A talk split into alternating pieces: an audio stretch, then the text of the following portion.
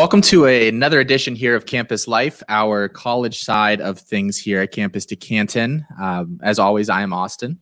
And this is Colin. And we just have a lot of really, really fun stuff to talk about today, I think. I always really enjoy these shows. We're talking a lot of freshmen, both individual and freshman classes as a whole. We're talking another G5 offense that we're going to be looking at this offseason as values on the college side of things. And I just think we talk a lot about sleepers and stuff when we do that kind of stuff. But we actually also want to lead off the show here a little bit. So we have a really cool thing that's brewing that we're almost ready for release here. But a big part of it is going to be some different mock drafts that we can do on the campus side of things to help gather more ADP. I think I've talked a little bit about this on Twitter before, so this isn't necessarily a news or surprise. But it's finally starting to come to fruition. And I have a couple people helping me test drive this mock draft right now. We're through one round, Colin. Any interesting things without giving too much away that you're seeing going on here? Without giving too much away, obviously with this being on the college side here, it was a little bit surprising to see this many quarterbacks go in round one. And then there was a big surprise at number 7 overall, where somebody took a quarterback there that I was not really expecting. A freshman quarterback. Yeah. Yes. Like incoming freshman. Yeah. So that was really surprising. I think overall just really seeing some quarterbacks fly off the board early in this draft. And it makes a lot of sense because, the guys that were taken here are guys that are high-end pro prospects and should be high-end pro or high-end college producers as well. And that's the unicorn there. So when you can get these guys in college, you're going to do it. You want to lock these guys up right away. Exactly. Yeah. It's easier to worry about it early than have to, try to figure it out later. I'm going to be really interested to see as we do more of these mock drafts with more and more people as the year goes on, how some of this stuff shifts, and learning, there's nothing like this out there. So I'm hoping that we can learn a lot by looking at all this kind of stuff and start to notice some trends. And I'm like looking at the running backs right now. There were no running backs I wanted really to draft early in drafts last year. And this year, there looks like there's a ton of them. And we're halfway through round 2 and there's still a bunch of guys that I'm like pretty sure are going to be there in my next pick that I'd be very happy about. So, I was pretty upset that you just took the guy you just took. I wanted him, but we can spoil that one. We can spoil that one if you want. Yeah, you want to spoil that one? Yeah, okay. Yeah, Trevion Henderson was a guy that you took that I was really excited about. You just took him at 204. I was heavily contemplating him at the 2-2, but I didn't have a quarterback for that team yet, so I really wanted to lock one up there because this was the last guy that I felt was a high-end guy, the last guy that I felt really confident in. So I wanted to take him there. As much as I wanted Trevion Henderson, I can make up the production at running back a lot easier. Yeah. We'll see how this strategy goes. Everything's very fluid right now. Yes. So we'll be doing more with that here in the next couple of weeks, guys. So stay tuned for that. Recent news we're going to start with. We've been starting with that a lot lately because this is the time of the year where, lots of guys go into the portal and deciding what teams they're going to. And we had National Signing Day this past week. Not really a lot of surprises at all, at least not on the offensive side of things. There was potential for a few. The first guy we're going to talk about here is Kamar Wheaton, and there were some rumblings because the guy that recruited him is now on the staff with Sarkisian over at Texas, that Wheaton might be making his way over there, but Wheaton ended up staying with Alabama and solidifying Bama's best ever recruiting class. Or they have the best ever recruiting class, at least in like the modern era of some of these ranking and recruiting services. The average ranking of a guy they bring in this year is 80 or something, which is just ridiculous for a 20-man class. That is the average. What do you think, potential fallout, situation wise, looking at Wheaton there? With Wheaton's still sticking around there, Bama, that's kind of what you would expect. Yes, he could have followed, to Texas, could have followed Sark and the rest of that staff to Texas. But I think that with Bijan there, it was pretty clear that Bijan was going to be the guy, and he's only 1 year ahead of Wheaton. So Wheaton really would have had to like shown out really well as a freshman to get some carries from Bijan. And I don't think he would have been able to do that, because I think right now Wheaton's not technically refined enough as a runner. I think he's relies a lot on his athleticism, which he has at a very high level. You know, I mean, that's the reason why he's ranked so highly, but I think it's a lot better for him to go to Bama, where he'll sit behind Brian Robinson. He'll sit behind, what they have, McClellan, Roydell Williams, Trey Sanders. So he's going to sit behind those guys. And then after Brian Robinson leaves, Trey Sanders could leave this year too. I mean, we'll see how that shakes out. I don't know if he will. But then it kind of thins out after that, because I don't really think that highly of Roydell Williams. So then it would just be him and McClellan there next year. And I think that's a fairly even split there potentially. So I think Bama was a better fit for him. I'm glad to see that he stuck around. Yeah. Just looking at all those Alabama backs, value-wise, who is the one guy of that group that, like, at what we kind of think of as current value, you want to own the most?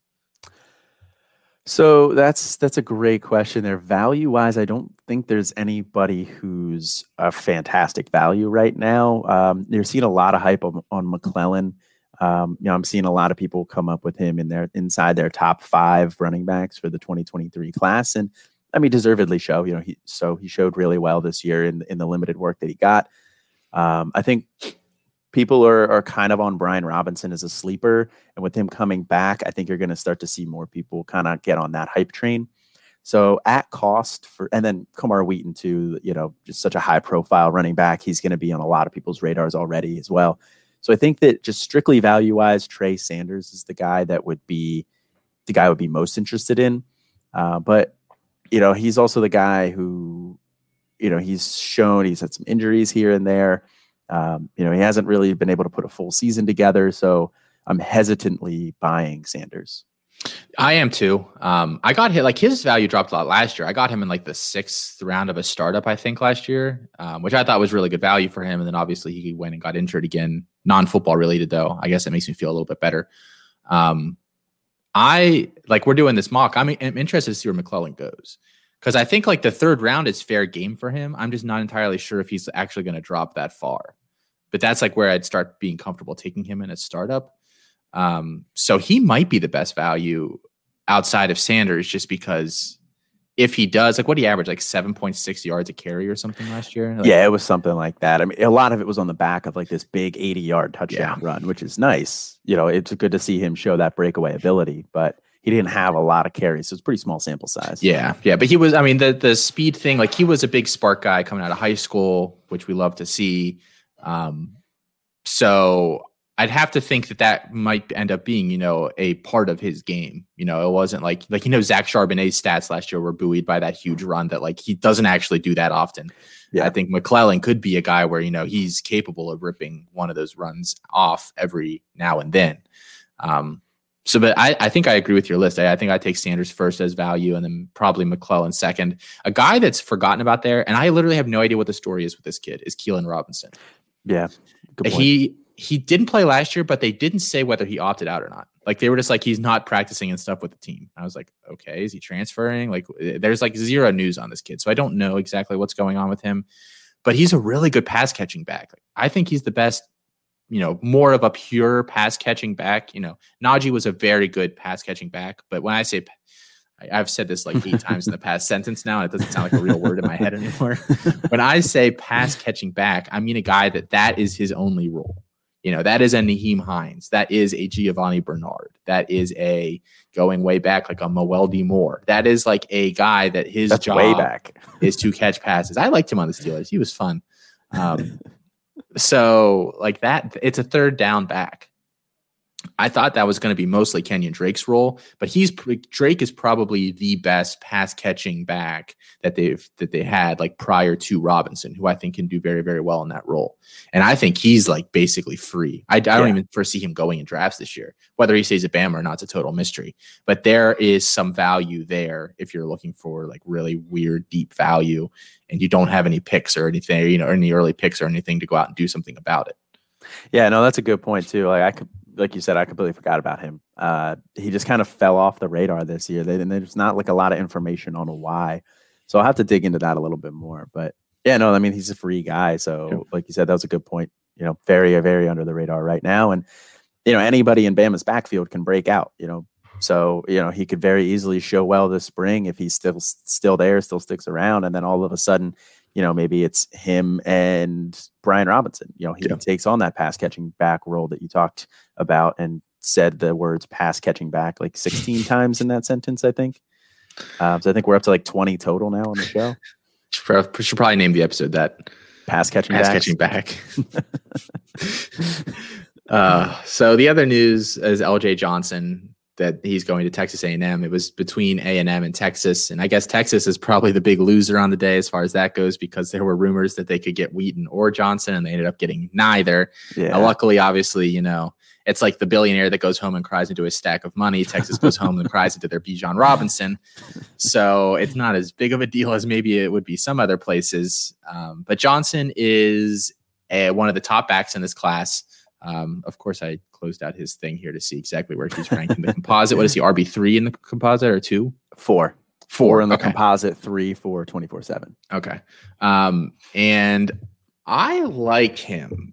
I hear a lot of people that I think are very, very smart people that I respect their opinion, and their opinion I respect enough that it influences my opinion to a certain extent. You know, if I hear somebody who I think is really smart saying, this guy is really good, I'm going to go look at him with, you know, maybe that in the back of my mind.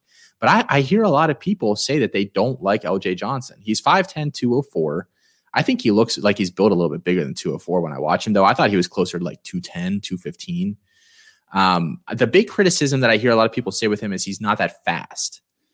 And that it might be true. I don't necessarily think he's slow. You know, he's not a game breaker. He's not Jase McClellan. Right. You know, if we're talking in that, you know, what we just talked about. But I think he's a good player. I like his burst a lot. Like, you see him, like, they'll run a lot of outside stuff with him, and as soon as he sees a lane, he just explodes through it. And he's a very stiff runner. But I don't necessarily hate that at the running back position. Like we talked about pre-show, like Adrian Peterson was a bit of a stiff runner. Yeah. But, like, and obviously I'm not saying LJ Johnson is Adrian Peterson. I don't think he's on that level of a player. But, like, it's not unheard of for a stiffer athlete to be really, really good at that position. It's definitely possible. So I like Johnson. He's my RB2 in the class. It's like my top three guys are all pretty close. Well, Henderson's obviously number one. And then Johnson, Shipley are kind of my next two guys that I really, really like. The other thing with Johnson, crowded backfield. And you like Achane, and you like Smith, and I think we both like Spiller. I like all those guys too. I think they're all players that are really good that are in front of him. Spiller probably gone after next year, but Achane was a true freshman. And Smith, I don't know what he'll do. He's one of those hybrid type guys that, you know, he could be there 4 years. He could be gone. I don't really know. So the backfield's a little muddled. The opportunity's not going to be there right away. I think that drops him a little bit in drafts this year. Do you have any opinions on situation or player there, Colin? Yeah, I mean, I like LJ Johnson. Like, I'm with you there. I think that he's got that prototypical size, you know, 5'10". He's listed at 204, but I think he's got that sturdy build that he looks bigger than 204. And I don't think there's going to be any issues for him putting on, you know, another 10, 15 pounds to get to that 5'10", like 220, 215 range, something like that. And that's like perfect. That's like ideal size. And then he ran a 4.42 40 at the opening. So he has like verified long speed there. I do think a lot of that does come from his burst, like you said. And I think that probably in the 40, his acceleration gets him. He gets off the line quickly. I mean, obviously I haven't seen him run it, but I'm guessing he gets off the line really quickly and has like a very fast start and then sort of slows up like a little bit. That would be my guess seeing it and just based on what I've seen from him overall, but he's going to be in my top five for sure. I don't have anything solidified there. I would probably guess he'll be 3 or 4 for me at this point. We'll see, but you know, I like him a lot too. And I like the landing spot as well, because you said Spiller is going to go, you know, this past year, assuming, and then Anais Smith he could go as well, but he also is he's just very different than either of Achane or LJ Johnson. So I don't really think him sticking around would affect LJ Johnson that much. I think that LJ Johnson would slide right into that Spiller role because Achane's a little bit smaller. You know, when he was coming out, he's listed at 5'9", 185. I think he bulked back up to closer to 200 pounds now, but he's still a little bit smaller. He's still a little bit more of not like a true bell cow type of a back. And I think with how much Jimbo Fisher's gushed over LJ Johnson, that I see him sliding more into the featured role. Because Achane's comp on 24/7 when he was coming out was Tariq Cohen. So that just kind of, I don't necessarily agree with that 100%, but I think that gives you like a better idea of the type of player that he is. I don't think he's, like I said, I don't think he's a true workhorse type back where LJ Johnson could be. So I really like the landing spot, despite the way it looks right now being kind of crowded. Yeah. And it's like they rotate their backs there. Yeah. So there's opportunities outside of just one guy or maybe even two guys to get some touches.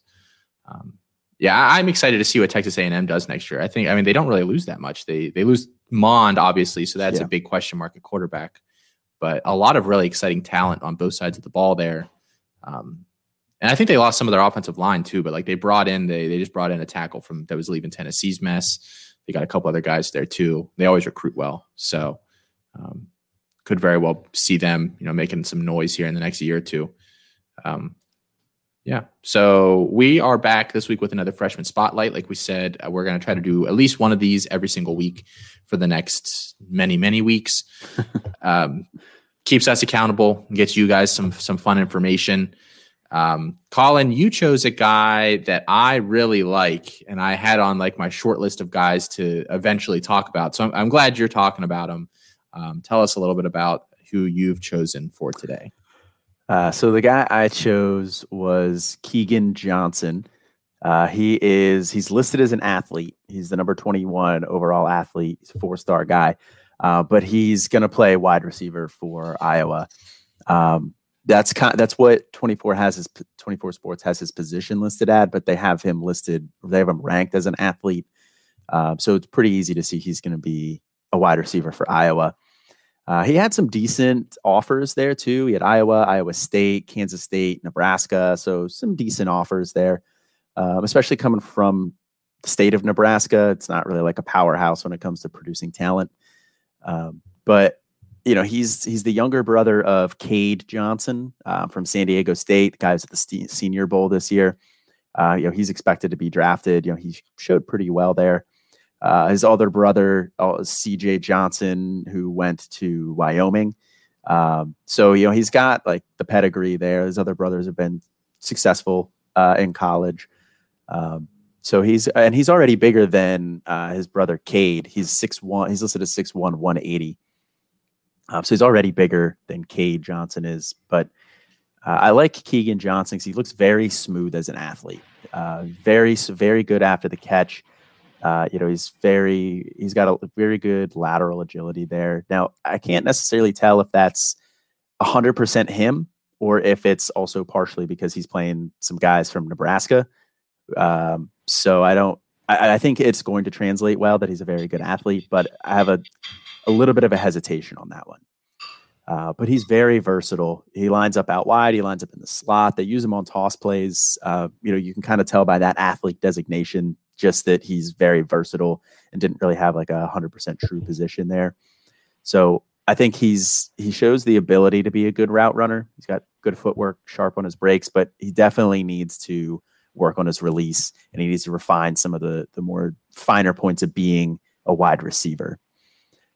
He's also a very good deep threat. He tracks the ball really well. He's got strong hands. So I think he's going to have a chance to play early for Iowa just because they don't typically bring in a lot of athletes. They don't really typically bring a lot of wide receivers like that are on his level. And they do lose their top two wide receivers from this past year in Emir Smith-Marset and Brandon Smith. So while we don't really necessarily love skill position players at Iowa outside of maybe the occasional running back like Goodson, dating all the way back to like Shawn Green there. And then, tight ends, it's a tight end factory there. So we like some tight ends, but we don't always love the wide receivers, but this is a guy to definitely keep an eye on just because they don't have a lot of options there. And I think that he could potentially put up some decent numbers in college, but could develop into a nice pro prospect. Is this a kid that you think you even need to draft this year? Can you slap him on a watch list? And, as soon as you hear some sort of small piece of news, you go to pick him up? Well, I mean, yes and no. I would say yes in most leagues. No, if you're in a league with you or me, who already have him on our radar. So I think in a league with one of us, you're probably going to need to draft him at some point, depending on the format and like how deep it is. But for your average league, I think you can just slap him on a watch list, keep an eye on him, because nobody's really paying attention to the guy who's listed as an athlete going to Iowa. I think overall, put him on a watch list. It's interesting that athlete designation tends to, people will sort by wide receiver or running back. They don't necessarily always sort by athlete. Yeah, and that's something that can give you an edge if you can find a guy who's listed as an athlete but is expected to play wide receiver or running back. Yeah, I mean, because I'm writing a series of incoming freshman articles right now, and I talked about that in my Lonnie White article, that like there's a guy every year, two guys every year. I mean, Jordan Addison was an athlete going to Pitt. People thought he might have to play safety. Pitt was like the only school that wanted him to play as a receiver or was like willing to let him try that first, and he was really, really good. There's like a guy or two every year that can do something early. They just gotta because a lot of them, they're listed as athletes because they're just so good at two positions. Yeah. Like, oh no, what a problem. Like, I have this guy that's so good at two different spots that we can't decide where to put him. Now, as long as it's not like a guy where, well, he's good here and he's good here, so now we have to figure out which one he's better at. Like, that's not the scenario you want. You want the guy where it's like, he led his team in high school with 27 interceptions and also had 40 touchdowns in 3 years. Like, that's the guy you want, because if he plays offense, then he's probably really good at it. Yeah.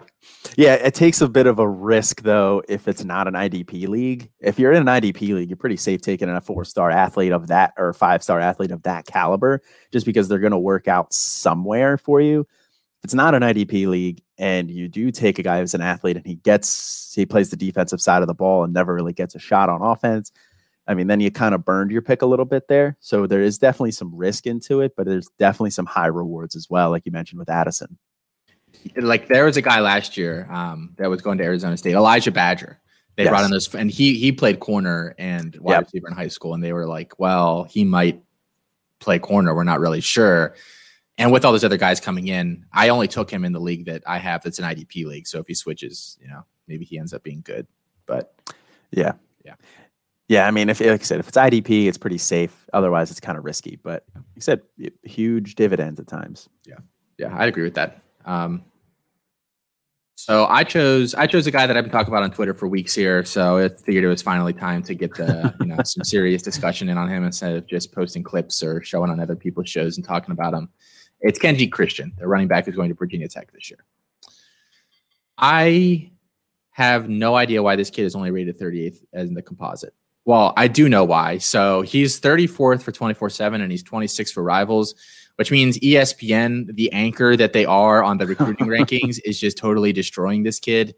I wish there was a way to go. Like, I don't even know if the composite takes like one third, or if they if the 24/7 weighs more because it's their program. I don't know if that's the case or not, but I gotta feel like I wish there was a way that I could go in and just eliminate the ESPN rankings and look at some of this other stuff, because they're clearly hurting this kid's stock. I could not find any stats for him for his senior year. So if somebody out there has them or knows them, let me know. But he's 6'2", 200. He's from the heart of SEC country. He's from Pinson Valley High School in Alabama. And that is a high school that produces good talent. Bo Nix was a quarterback at Pinson Valley. Obviously hasn't really done that much in college, but he was a five-star kid and had, you know, a lot of teams fighting over him before he went to Auburn. And Zach Cunningham, linebacker for the Texans, went there, among others. So they always have talent coming through that high school. This isn't like a kid playing for some little team in the sticks that nobody's ever heard of, and that hurts his value. But this kid is just very, like, he has 20 offers. He got offers from Georgia, from Tennessee, from Florida, I think. Like, he got all these big offers. He ended up going to Virginia Tech, I think, because playtime probably a little more assured there. Skill set wise, he's got very good physicality. He's not a bruiser. I mean, as his size would suggest, he's 6'2", 200.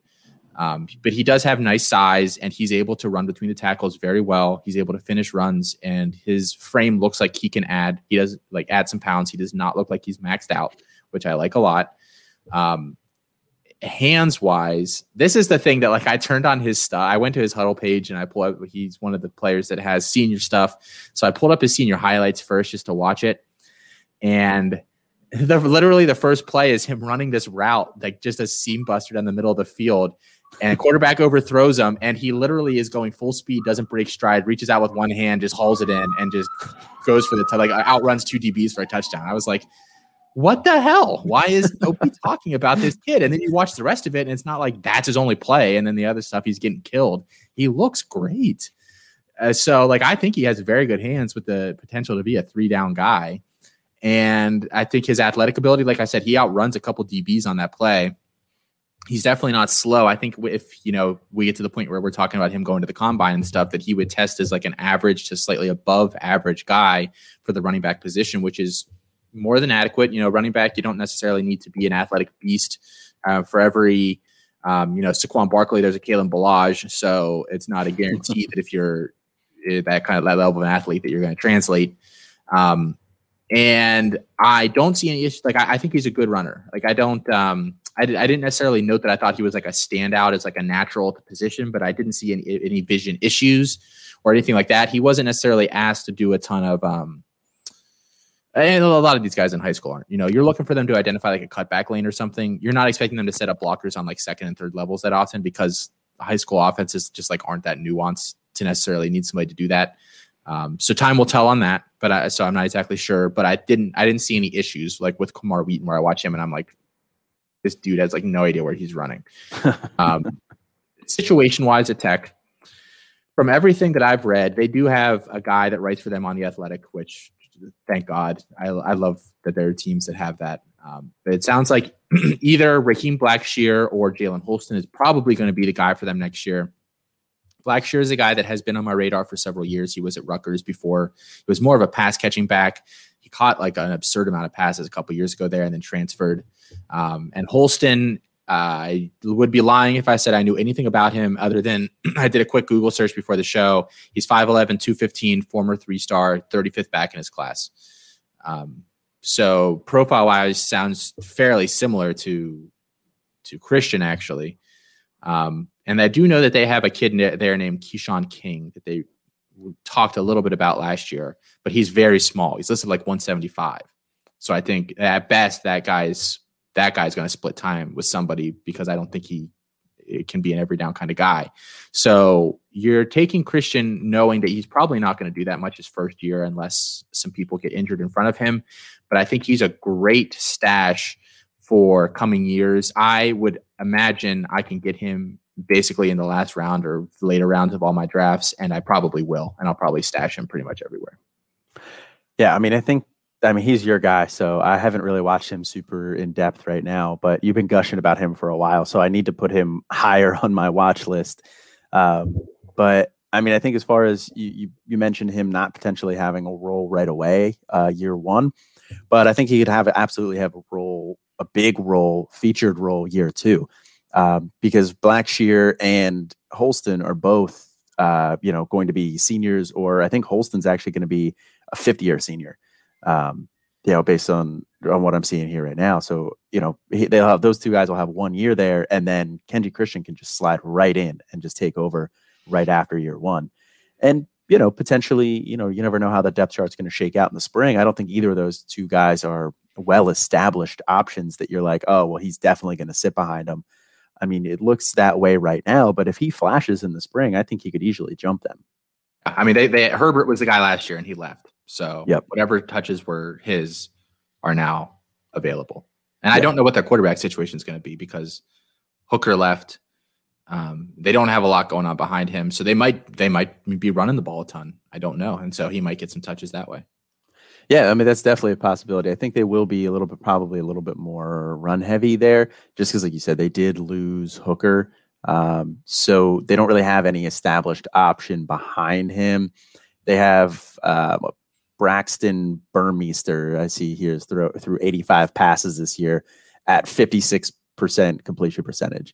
And then they had Quincy Patterson, who's more of a running guy. So they don't really have anything behind Hooker. So I think it'll be a run-heavy offense there. So definitely a guy to keep on your radar for sure. Yeah.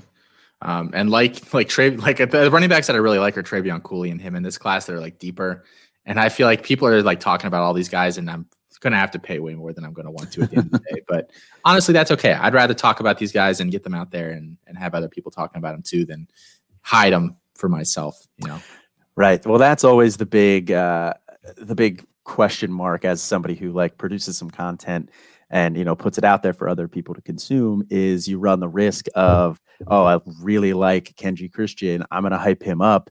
And now other people start to pay attention because they listen to it, and now they're hyping him up too. And then you end up having to pay way more. So it's kind of a good problem to have in that if you're hyping him up and other people are hyping him up too, then after you do, and, you know, he starts to get a lot of love, then, you know, at that point, you know, it kind of makes you feel good. Like, all right, you know, other people are seeing what I'm seeing, you know, other people are listening to our content. So it's a good problem to have. Yeah. And this will be my first big off season really having that issue. So same. I might be like really frustrated by May. I might just come on an episode and just like swear for 15 minutes about how people can take all the guys I want. We'll have a show where we just air it out and we just are like, this person stole this person from me and this person poached this person. It's gonna be like screen names too. You know, it's gonna be like Texas drummer 486 took fucking Kenji Christian like in the 6th round. That jerk. I thought he'd be there in the 8th. Freak out, go back and forth. So that would be an interesting show. That would be a huge departure from our normal show. I think we drop one of those in there and just catch people way off guard. That would be a lot of fun, especially with your aw shucks personality. That would be, you know, that'd be hilarious to hear Mr. Aw shucks start ripping people apart. Yeah, it's a different word after aw that day. It rhymes with shucks. So we're going to do another, we talked about this, like the episode we did before Christmas, I think, where we kind of highlighted a class that stood out to us in one way or another. And we talked, Colin talked Oregon and I talked Bama receivers, which was kind of an obvious one, but I thought with JoJo Earl flipping at the time, it was an interesting discussion to be had. Definitely relevant. Yeah. So we're back again. Colin took the one that I wanted and I'm very upset about it. So tell us about Cal's recruiting class. Yeah, so we can definitely both talk about this one here, but I did, once we made the decision to talk about this, I kind of wanted to jump on them because I figured they were a class that you were on board with as well, and it was definitely a class I'm excited about too. But the California Golden Bears, they had the number 28 class nationally, and ranked 20th by ESPN, but, you know, we've kind of mentioned our thoughts on ESPN's rankings. But they were the third-ranked class in the Pac-12 this year. The year before that, they were the number 39 class overall, and they were 8th in the Pac-12. So pretty big jump this year. This is their highest-rated class in the last 10 years. And I think a lot of that, honestly, has to do with their new offensive coordinator from this year, and that's Bill Musgrave.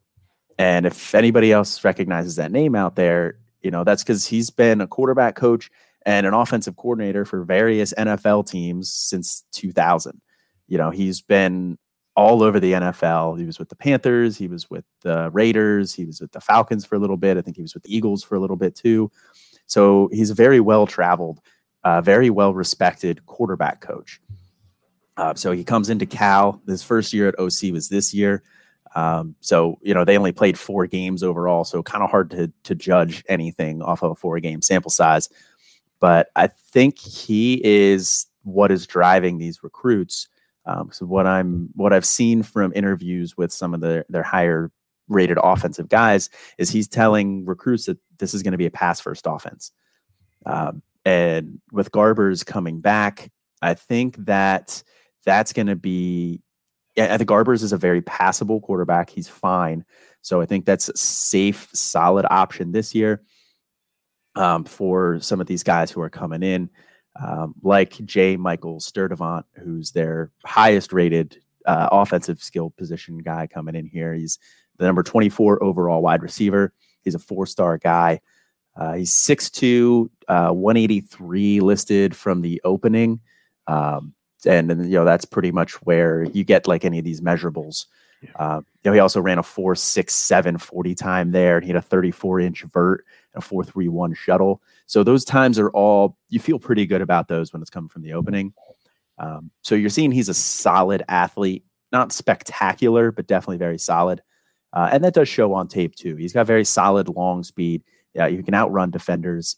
Now, he's not a super fluid mover. He's not a very fluid athlete. He's a bit more of a strider.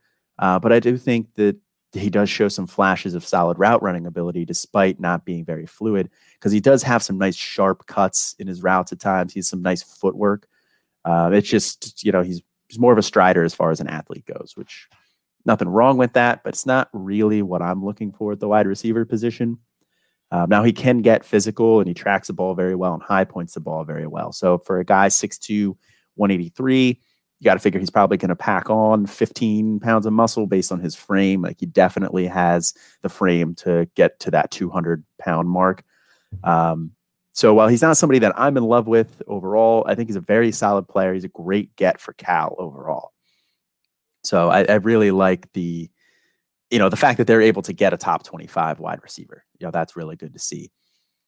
And then the next guy there is a guy that you actually mentioned on our previous show where we were starting to talk about some of the freshman guys that were a bit under the radar. I think it was from the National Signing Day one, but I'm not entirely sure. I just know you talked about him before. I know he's one of your guys. And that's Mavin Anderson, four-star wide receiver. Number 43 overall in the composite, but he's number 30 in 24/7 Sports' ratings themselves. And we kind of mentioned that we like to see that a little bit more. Now, when you brought him up, I hadn't watched him really at that point, but he's a guy that I've watched since. So, I mean, I want to hear your thoughts on him again, and then I'll kind of chime in with that because I know he's your guy. Man, a little heads up, so I could have brought up those notes beforehand. Would have been really appreciated, Colin. Well, I didn't mean to throw it to you on, you know, no warning there. That's a good point, but no, you're good. Let me pull him up here real quick. I think I found the episode here already. Yeah, I was gonna say I knew you had talked about him. I thought it was the National Signing Day episode, okay, I thought that was the one. Yeah, where'd you go here, you little? Yeah, I didn't mean to catch you off guard. I didn't mean to throw that to you unannounced. But no, you're good.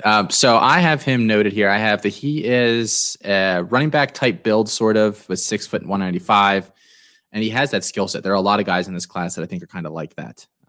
You know, Christian Leary, probably the top guy in the class, but Anderson is similarly skilled, I think.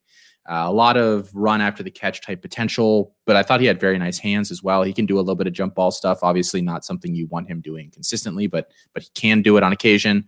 And he's very, very smooth. I do remember that from watching him, which I just enjoy kind of watching some of those guys, you know, in any athletic competition.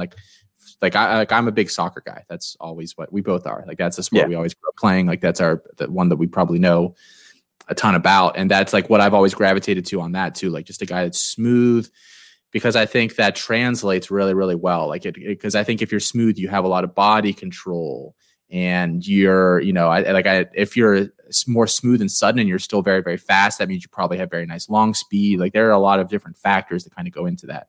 I think Anderson has all of those things. Yeah, absolutely. That was the first note that I had here too, is he looks like a running back with the ball in his hands. Very fluid, very good athlete, definitely elusive, and he's a big-time yak threat. But he's also got very good long speed. He ran a 100-meter time. He was clocked at 11 flat as a freshman. And then they were projecting him to run about a 10.5. He ran an 11 as a freshman? Yeah, he ran an 11 flat as a freshman, according to 24/7 Sports. Holy shit, I missed that. Damn, that's fast. That's like 4.5. Yeah. 40. Yeah, well, and they expected him to run a 10.5 before they shut down spring sports this past year. So, you know, he has the good long speed there. That's what you're looking to see. So top level athlete. And then, like you said, he also has very strong hands too, to go on top of that. He's pretty versatile as well. I think his best spot would probably be in the slot, but he can absolutely play out wide as well. Yeah. I think it's nice when those kind of players go to a school like Cal. Yes. Because they're that kind of guy, like they're very versatile, and Cal can kind of line them up in different places. And if he ends up being like the best guy, like in terms of receivers, because, you know, they bring in J. Michael Sturdivant too, like you said, who I'm not like entirely convinced isn't an 18th century poet or something that masquerading as a football player now with that name. But Anderson, like, it's like Roydell Moore. It's like that kind of thing, or like Wandale at Nebraska, where like you line them up all over the place and you just try to get the ball in your hands. So that could be a really good situation for him, depending on where that offense goes over the next couple of years. I loved that context you threw in about the offensive coordinator driving guys there. I was not aware of that. So interesting. Yeah. Well, I mean, I just saw, as I was like looking through the recruiting classes and everything like that, there was an interview with Sturdivant and Millner where they said Musgrave said we were going to be a pass first offense. And I was like, Musgrave, that sounds really familiar. So I started to look into that a little bit more and just kind of dove into him overall. But when you can get a guy with that kind of NFL experience, like, I definitely think that would drive these NFL, these prospects to go there, because, you know, and obviously he hasn't had anything to really do with the classes before, but Cal has been known to churn out some wide receivers. Marvin Jones went there. Keenan Allen went there. Trevor Davis was there. He's been fine. Chad Hansen was in the NFL. He's been fine. So they have some decent, prospects at the wide receiver position through their history. So, with that coupled with Musgrave, I think that's what was really driving some of these top 50 guys to go there at the receiver position. And, it's pretty bare right there right now. So I think both of these guys have a good opportunity to step on the field early and play. Yeah. Did you talk to Jermaine Terry at all? Did I miss that? Not yet. That was actually my next guy. Glad you're paying attention, though. Well, you cut out or I cut out. Someone cut out. Oh, okay. So, and StreamYard always picks this stuff up, so no, it'll be there when you go to listen to it. But I was like, hello. No, I haven't talked Terry yet. That was the next guy on my list. Jermaine Terry, the number 6 tight end. He's a 4-star guy. We don't really give a lot of love to the tight end position, but we'll give some here. He's 6'4", 235, so he's got really good size for the tight end position. I think it's going to be very easy for him to put on 10, 15 pounds and get up to that 245, 250 that you like to see from tight ends.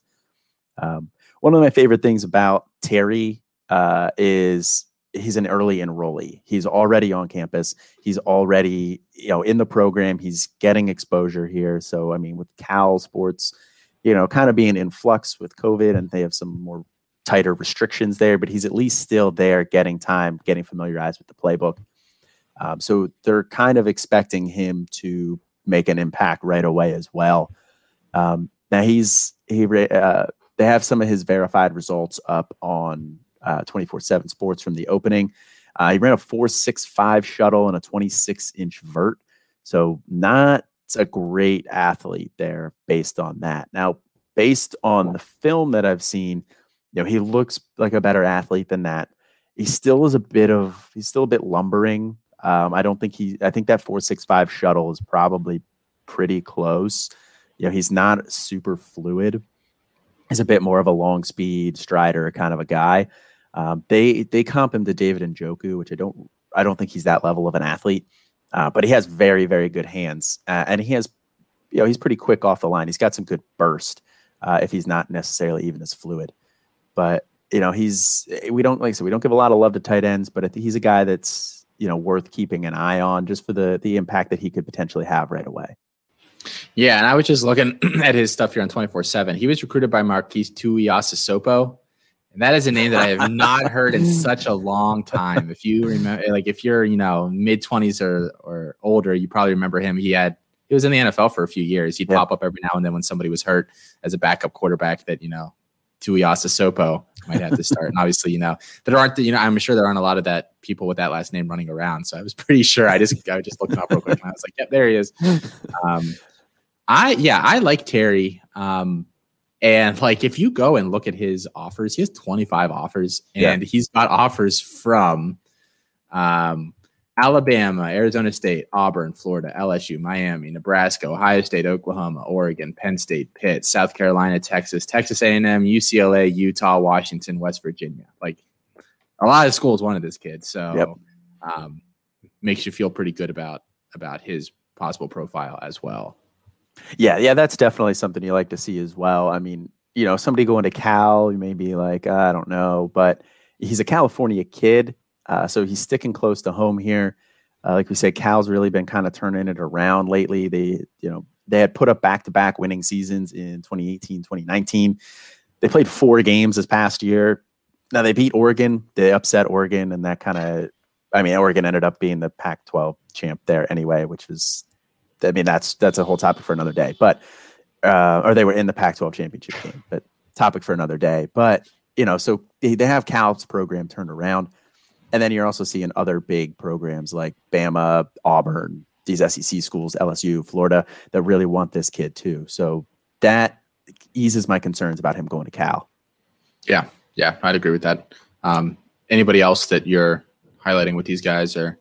Yeah, the last guy that I'm highlighting is a guy that I do actually like a lot here, and that's Kai Millner, the quarterback that's going there.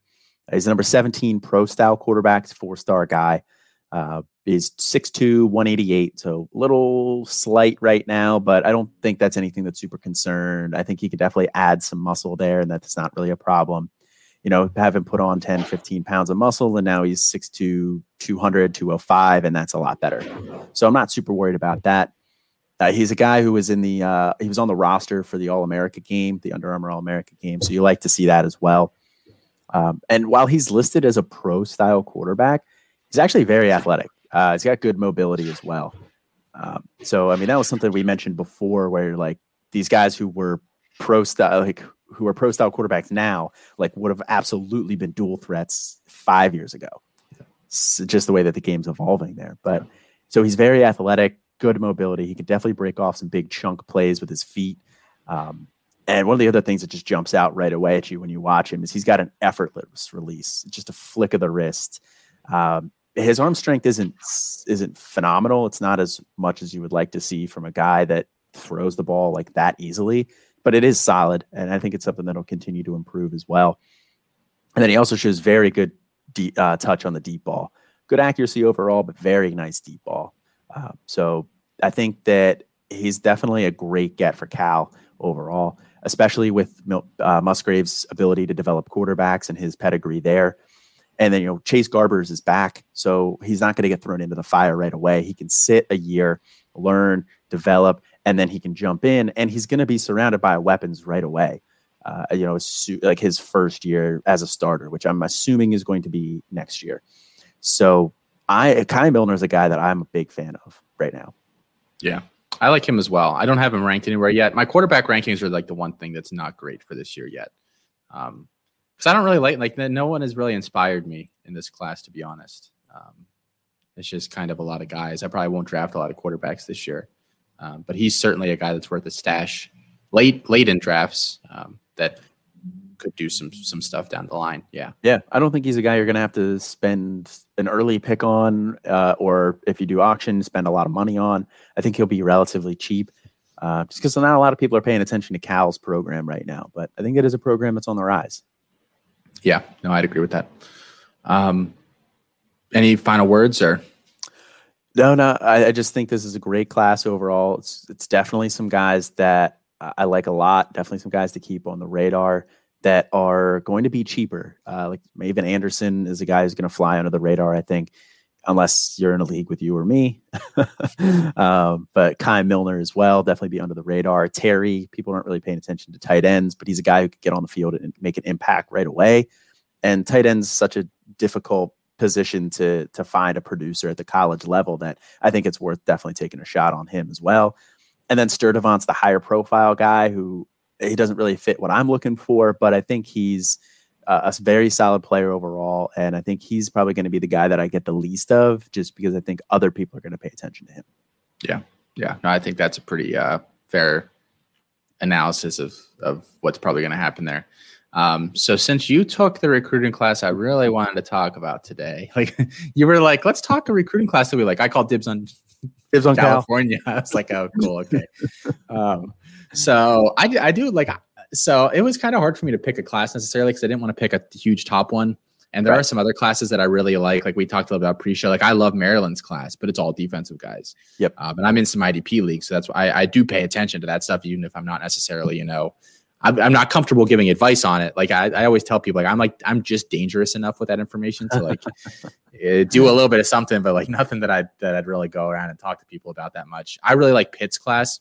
Pitt brings in a ton of D-line talent, including Aaron Donald's nephew, who's a four-star kid that looks pretty darn good as well. But I wanted to pick an offensive class, so I ended up choosing Arkansas. And the reason I chose Arkansas is really only two guys. The first being AJ Green, who is the number 7 athlete in the composite. I'm actually not 100% sure if he's officially signed with Arkansas, but I know that is like where it's likely that he's probably going to be going. He is probably going to play running back there. He has a little bit of a DB background as well. 5'11", 194. So decent size, probably needs to get a little bit bigger. I'm not sure he's a guy that can get up to 220 or that you'd want to get up to 220, but I think you can get him up to, you know, 210, 205, 210 and feel okay about that. Very, very good athlete for the position. I know like he's listed as an athlete, so you kind of expect him to be athletic, and he is. A good long speed, pretty good burst acceleration. You know, he's a good mover for that size. And like there are obviously some concerns with him being an athlete and being a DB and a running back in the past. Like he definitely has to learn more of the position. I mean, you didn't really see him pass block at all in high school, but you don't see a lot of these guys pass blocks. So that's, you know, I don't ding a guy if I don't see them do it. I just will give bonus points if they do. So he obviously did not pick up any of those bonus points when I was watching him play. And the vision is okay. It's not awful, but it's not like beautiful either. Like I think the guy that I've watched so far that I've loved his vision the most in this class is probably Byron Cardwell. Yeah, that dude, as soon as a crease opens up on the backside, that dude hits it and he's gone. It's very, very impressive. Green, I'm not sure is quite on that level. Probably something he can learn a little bit, but I also think a lot of that kind of ability is innate. Either you have it or you don't. So his ceiling may be capped with that being in mind. The backfield at Arkansas, in my opinion, is pretty open. They lose Boyd this year. They have Treylon Smith, who I like more than Boyd. Like Boyd is a bit of a two-down plotter, in my opinion. Smith is a little more dynamic. I think he'll be the guy next year for the most part. They also have Hammonds there. I'm blanking on his first name right now. Looked solid last year. And then they bring in Javion Hunt as well this year, who's the 27th ranked running back in the composite. I watched Javion Hunt a couple weeks ago. And I did not like him that much. I was a little surprised he's 27th. I didn't see a lot there that really would get me excited about his fortunes in college. I think Green's the better back of the two. So I can probably get Green for a little bit cheaper than Hunt, potentially, especially if people like we were talking about earlier aren't sorting by athlete. They're just looking at running back. So Green is a guy that I'm excited about, and it's so hard to find information on him because you search AJ Green and freaking every receiver comes up. So it's like, I wonder why. Yeah. That's so weird. There's some other guy named AJ Green, apparently I'd never heard about. So, but I do like him. And I think that he has some potential, a late round guy in drafts for sure. Especially because like nobody's rushing out to get the guy that goes to Arkansas. Right. Which I like. But the other guy that I really like in this class is Keytron Jackson. And he is like, we were talking about this also a little bit in the pre-show. Like I'm not sure I necessarily always agree with this approach, but there are teams in college that will only recruit a certain profile at certain positions. And when it works out, like it works out really well for them. Like Notre Dame does it with receivers. Clemson does it with receivers. And Arkansas does it with receivers. There are other schools too, but those are kind of the ones that come to mind right away. And they all kind of have a similar approach where they are going for these big bodied, athletic, speed size combo guys and trying to teach them. Some of them are more refined than others. I mean, obviously Arkansas is scraping the bottom of the barrel a little more than a Clemson is, right? In terms of, you know, the background of some of these kids, the pedigree. But Keytron Jackson is 6'2", 186. So he puts him in line with some of those other guys they have there right now, like Burks and Knox. And they have another guy they brought in last year that's really big too, whose name I'm blanking on. Regardless. See how prepared I was for this. Colin took Cal from me, that jerk. And it's not like we didn't put this together, the show sheet together like last night / early this morning. So yeah. I don't know why you were unprepared. Yeah, I'm so sorry. But I was watching this kid and I didn't really look at his size until after, but I don't think this kid is 6'2", 186. I think he's bigger than 186. He's a big boy. Yeah, that's kind of what I was thinking too. He's a big boy. I thought he was like 6'3", 200 or like, 195. Like he's definitely, they don't even have to put the circle around him. Like you have to do on some of those guys on how to, it's like, oh, there he is. Like he's the freaking enormous guy that's like 8 inches bigger than this poor kid that he's about to destroy. He is very elusive. His skill set's really weird for his size. Like he gets the ball in open space and he can make some guys miss. Now he's not like crazy fluid, obviously like his size limits him a little bit in that regard, but he just knows how to make guys miss in the open field. And the other thing that I really like about him, like he just has a very nice catch radius. You see him catching a lot of stuff away from his body, down in the dirt, jump up, make contested catch. So he can do that kind of thing. Like he's not a big guy that plays small. I don't like those kind of guys. He is a big guy that can play small, but can also play big. So I think that he can go there. They've shown that they can develop some of these taller guys. They know what to teach them, what to work with them on.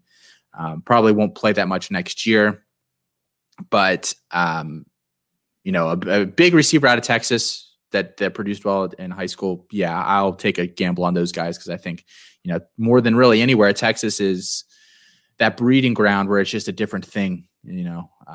Football's not just a game down there. It's a really lot more than that. So yeah, I think that's the way they say it.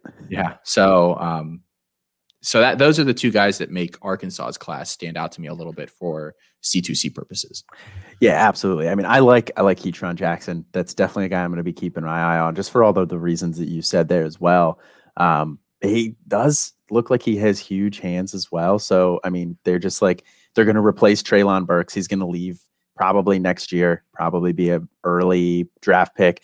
And then, in's going to step Keytron Jackson, who could potentially fill that exact same role, which is probably what drew him to Arkansas. I mean, as he's a, 26 overall wide receiver. So, Arkansas is not some place that you would necessarily expect him to go, especially when he had offers from 22 other schools like Bama and Auburn, and he had offers from LSU, Penn State, Texas, Texas A&M. So he had a ton of offers, and then he goes to Arkansas, I think because of it's very easy to see a role for him, like Burks's role. So I love that you picked this class here. I think that was a great get. And then there's another guy too. They're not sure yet if he's going to play wide receiver or linebacker. And that's Raheem Sanders, the number 14 athlete overall. It's looking like he's probably going to play linebacker. But given his athleticism too, there's a potential there that he could play, wide receiver as well. And he would definitely be very raw, and I don't know how much time he would get, but that's just also another name to keep in the back of your mind as well. Not every day that you hear that there's a guy that he's either going to play linebacker or wide receiver. Yeah, well, I mean, he's listed at 6'2", 210 right now, and I mean he could probably easily get up to another 220. So I mean he could be a monster. Yeah, and just one other thing on Jackson here. His athletic background is pretty darn impressive. I'm just pulling this straight off the 24/7's page here.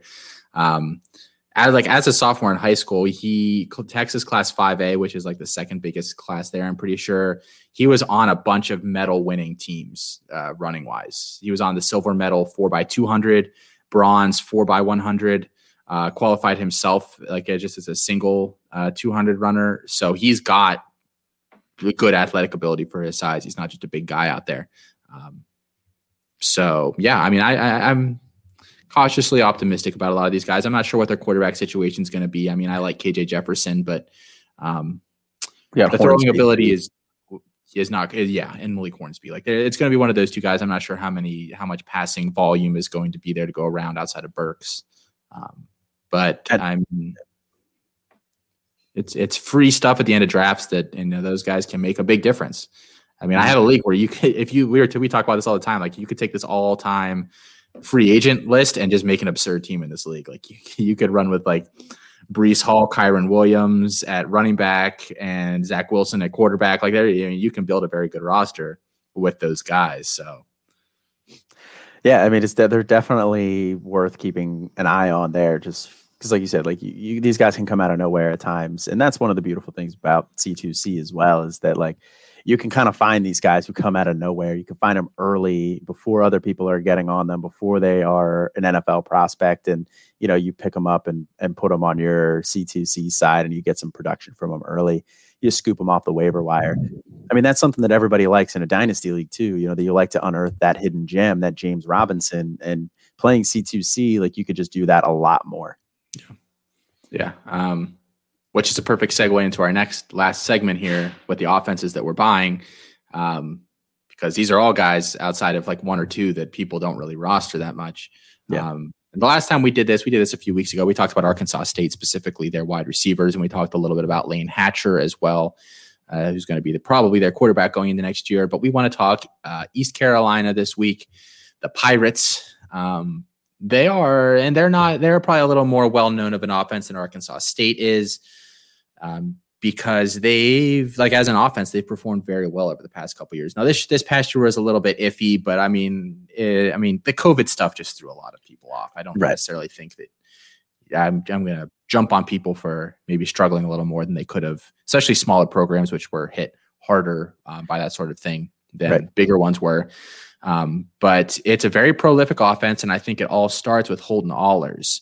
Or Ahlers. I don't know how you say his last name. If it's Ahlers or Ahlers. I don't think I say Ahlers, but yeah. I'm talking Ahlers, right? Before I continue with this. Yeah. Okay. Yeah, how about it? Cool. So Ahlers is going to be, he was a junior last year. The COVID stuff, like, I don't even know what he's listed at anymore. Like, he has like years left or whatever. This whole thing is just like bizarre in terms of trying to track like who's what year because of all this. But he's been the starter the past 2 years, and he's been very, very prolific in that offense. And they've kind of given him the reins to it and made it his for the most part. His sophomore year was kind of the big year that everyone really, really liked in 2019. He put up 3,500 yards, 21 touchdowns, 10 interceptions, completion percentage right around 60%. So that completion percentage is worrisome, and it's part of why I don't think he's a legitimate NFL prospect at the position. But I mean, I didn't sit down and calculate out the points in terms of what they were for fantasy that year. I probably should have. So I apologize for that. But that's a big quarterback season if you're trying to compete on the college side of things. Last year, he improved his completion percentage a couple of points, about 2,000 yards, 18 touchdowns, 9 interceptions. So he was consistent in terms of, you know, his output on a per game basis. The reason why I say he's probably not a legitimate NFL prospect is because he's not particularly accurate, in my opinion. And he has a very long, loopy throwing motion. Like, think Tim Tebow. Like, he's bringing that thing around town before he's really letting it go. He's going to need to do a lot of work on the motion. And I think it's just hard to predict a guy that has those kind of issues making it to the NFL. And he's not like an overwhelmingly good athlete either.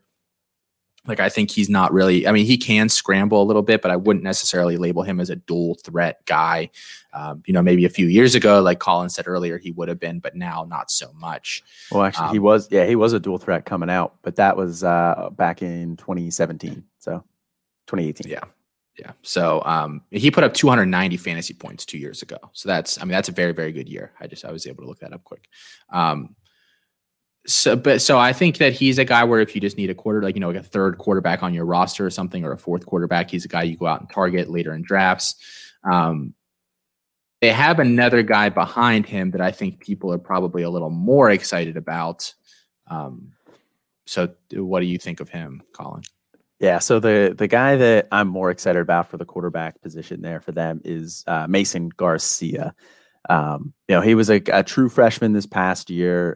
He came in, he was a 3-star guy from the composite, number 14 overall pro style quarterback, but he was the number 7 pro style quarterback, and he was a 4-star guy from 24/7 Sports. So, they liked him more than the composite did, which is something we talked about, like a way to find some under the radar kind of guys. But he's got ideal size, 6'4", he's 218.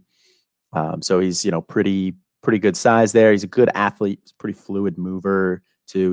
He's immobile from watching some of his high school tape. And he was a good basketball player in high school as well. So, you kind of see some of that athleticism transfer through.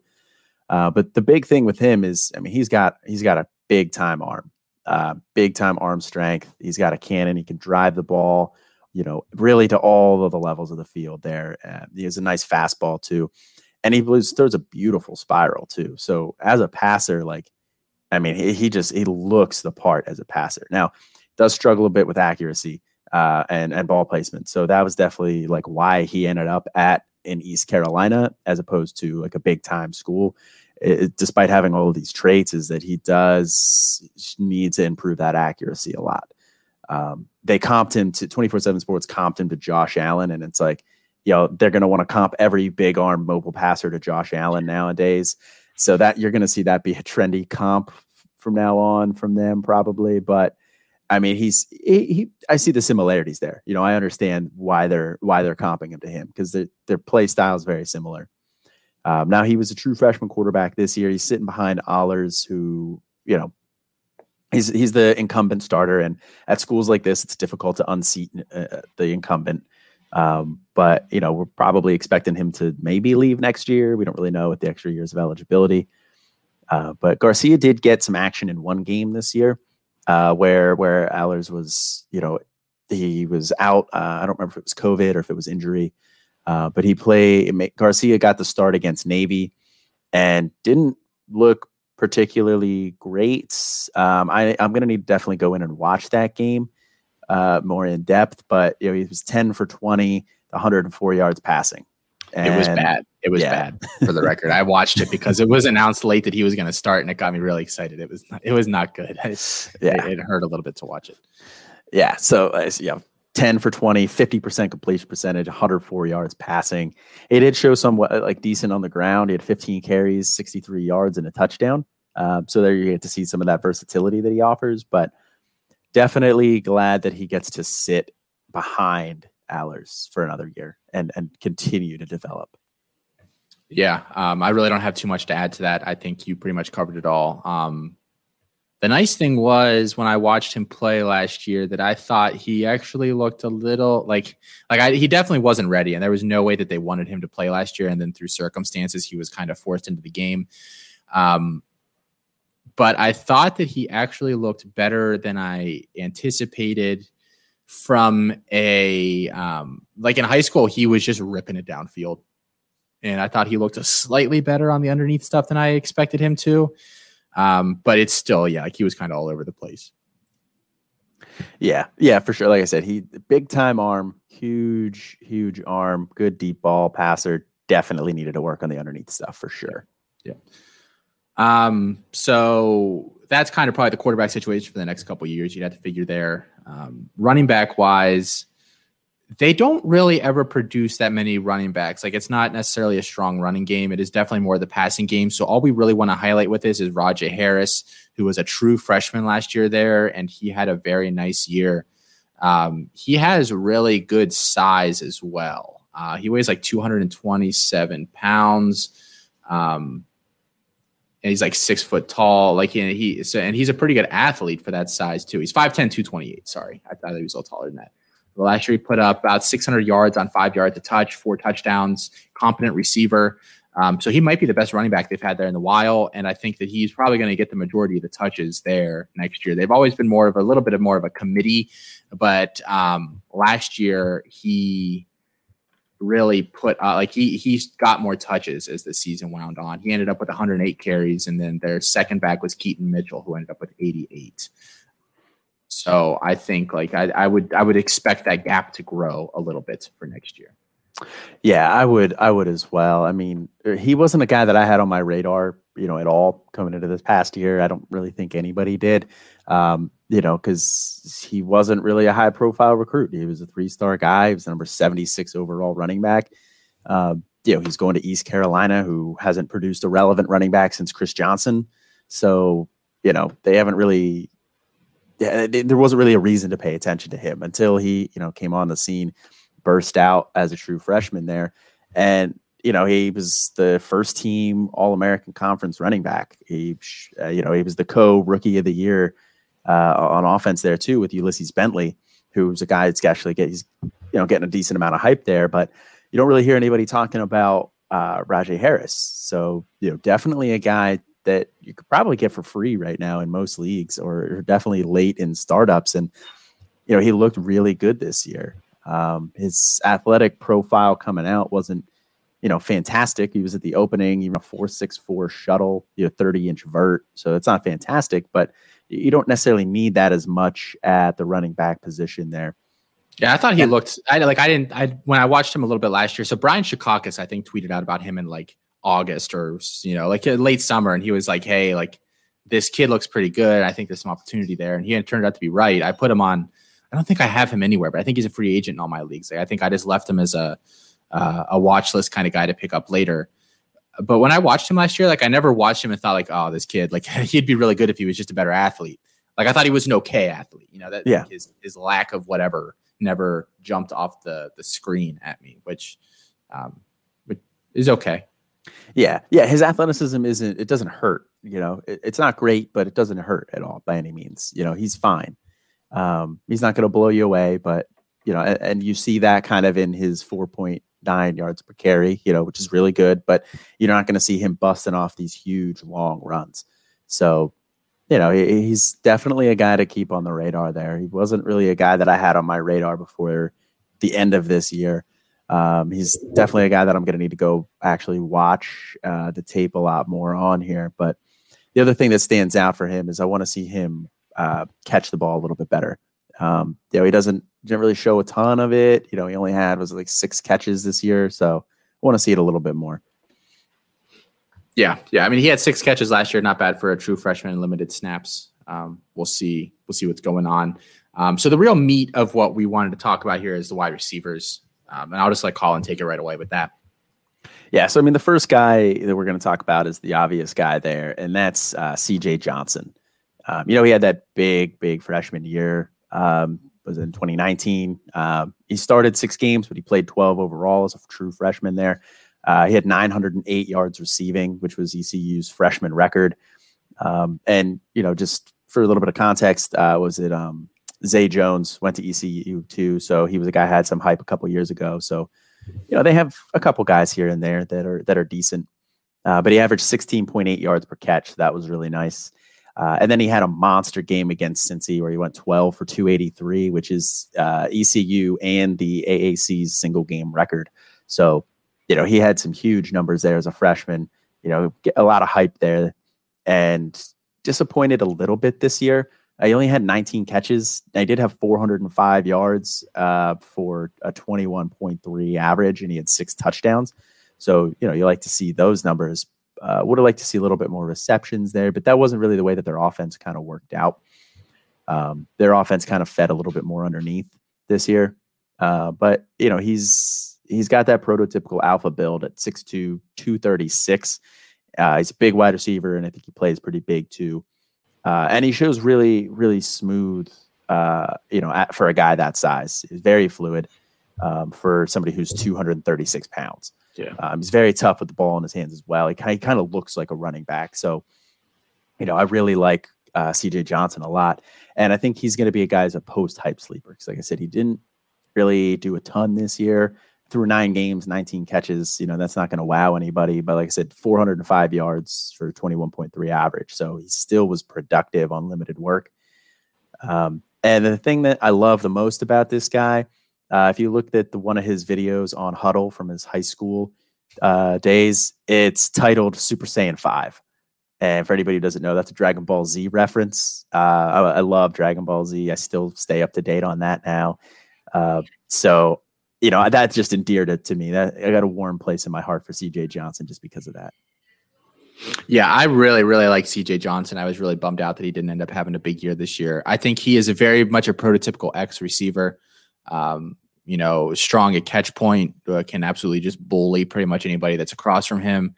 I think he's a little bit of a better route runner than people think he is. Now, I'm not saying he's great or even like good, really, but I think he's better than people want to give him credit for his size. But he's just, you know, he's a physical monster. Yeah, he would just wants to kind of maul people a little bit.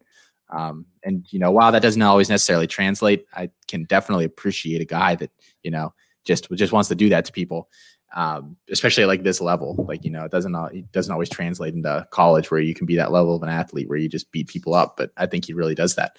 And yeah, like you said, ECU has a history of producing those guys. I mean, outside of Zay Jones, they also had Justin Hardy many moons ago, who was a guy that I really liked coming out and basically did nothing in the NFL. Was he on the Falcons for a while? Yeah, for a little while. His first contract, I believe. I think his rookie year. Yeah, and I don't even know how many. He probably had like less than a handful of catches in the NFL. He never really did anything. But I mean, the school has a history of producing some of these guys. So yeah, I do really like Johnson. And they have some other guys on the roster there too right now. Prohl is leaving. Like the name, I mean, if you've heard the last name before, his dad was a receiver in the NFL. He played for the Panthers when they went to the Super Bowl that one year. Yeah, he's a wide receiver coach somewhere too, Ricky Prohl. Yeah. I don't remember where. Yeah, and his son Blake was there. I think he was their leading receiver last year. Or was Snead their leading receiver? Prohl was, right? Prohl was from a yardage standpoint, Snead from receptions. Okay. So Johnson from touchdowns. I could say any of those guys and be right then. Cool. Okay. I love when that happens. Outside of Johnson and then Prohl, though, we just said, you know, Snead is a guy you have to watch over as well, right? Yeah. Yeah. I think Snead's a guy you have to watch out for as well. I mean, more just from the production on your C2C side. I don't think he's really like a Devy prospect, an NFL guy, because he's tiny. He's 5'7", 169. That's what he's listed at. So that's small. But, you know, he did put up 53 catches, 530 yards, and 5 touchdowns through 9 games this year. So, like I say, he's got some production there. It's definitely a guy that you can get for basically free. And if you need a little bit of wide receiver production because you have a guy who, you know, is a good pro prospect but may not put up like a ton of numbers, you know, I think Snead's a guy where you could get some production, some very easy, cheap production. Yeah, I think that's pretty much all you need to say about Snead. He's like just a really cheap guy you get late in a draft if you're, you know, maybe you have some question marks. Like you went young at the beginning of your draft, and some of these guys, you know, they're top guys, but they might not produce for a year. You go grab a Snead, throw him in your lineup. He does well this year, and then, you know, some guys may be ready to step in going forward. The big thing, and we like if we don't know something on the show, we're not going to pretend like we know it.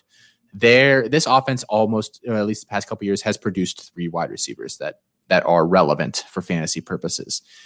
But with Prohl leaving, there, in my opinion, and I don't watch enough ECU football or read enough ECU football news to necessarily know this, but there's no obvious third player that is going to step up behind those 2 next year. But there will probably be somebody. So if you like that's a situation where we might revisit it at a later show once stuff starts happening in the spring. But it's a keep your ear to the ground type situation and just be on the lookout for news. And if a third guy emerges and you have a roster spot, and you can go pounce on that guy and maybe get some very free production that way. Yeah, like you said, I like to try to say, hey, I don't know the answer to this question. Like, let me find the answer to it, or, you know, let me look into it more. I try not to talk out of my ass. It doesn't always work, but, you know, we'll see. But yeah, there's not really a guy that I would expect to step forward. There's not like an easy guy you can say you pick out that's already on the roster and say, this is who's going to fill in for Prohl. And they only bring in 1 wide receiver in this upcoming class. It's Troy Lewis. He's a 3-star guy. He's number 266 wide receiver overall. So kind of tells you what you need to know there. I haven't watched him at all, but, you know, I wouldn't expect anything groundbreaking or earth shattering there. I wouldn't expect him to jump in right away, but we don't really know.